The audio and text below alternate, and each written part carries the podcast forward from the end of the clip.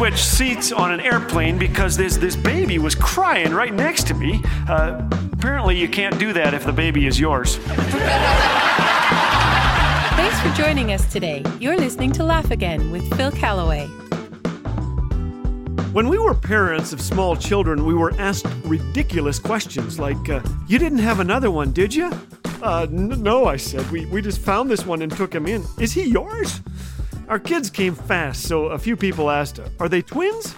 Yes, I said, but they're 10 months apart. It was not an easy birth. In the grocery store, someone said to my wife, You look exhausted. I hope you're planning on getting some sleep tonight.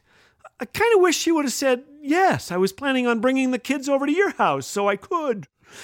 We receive parenting questions here at Laugh Again, so today I thought I'd tackle a few of them in an installment of our ever popular Ask Papa Phil.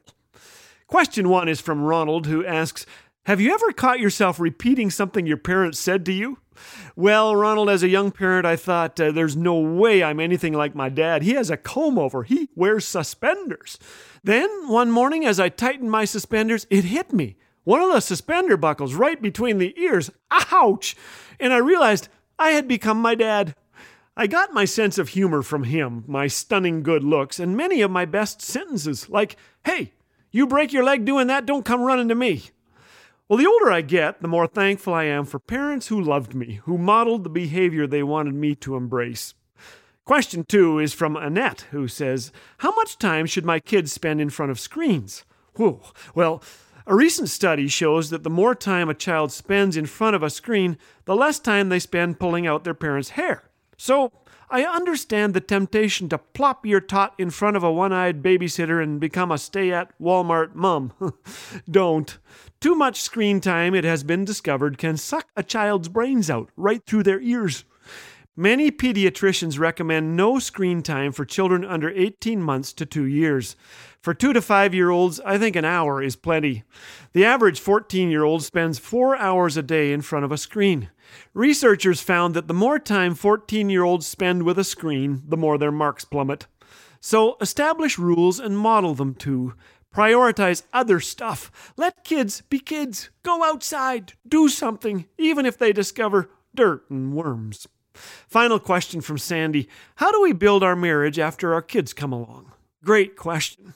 One day, after changing my 17th diaper, I mean, 17 of my kids' diapers, I remember looking up at my wife and thinking, Who are you again? We were roommates. That was about it. We decided on something I called once a day, once a week. Have a regular checkup each day. Call, say, How you doing? I love you, babe. Ask if there's anything you can do for them. Smooch, snuggle, pray on each I mean, pray with each other. Uh, once a day, then once a week, schedule a date night. Find a babysitter, find a grandma, or adopt one at church. If you really want to love your kids, love your spouse, let them see you praying together, complimenting each other, even smooching. Proverbs 22 6 says, Train up a child in the way he should go. With God's help, we can do that today.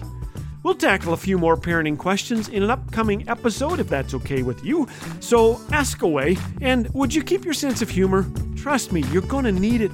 I am a grandpa now, and sometimes I'm covered in guck. When my kids were tiny, a stranger asked me, What's all that white junk on your shirt? I said, Well, it's some kind of baby juice. This kid leaks like a sprinkler head. Here, you hold him for a minute. Hearing your encouragement never gets old. Every listener note we read feels just like the first. Sasha recently wrote, My family loves watching these together. Thank you so very much, and God bless you all. Thanks, Sasha.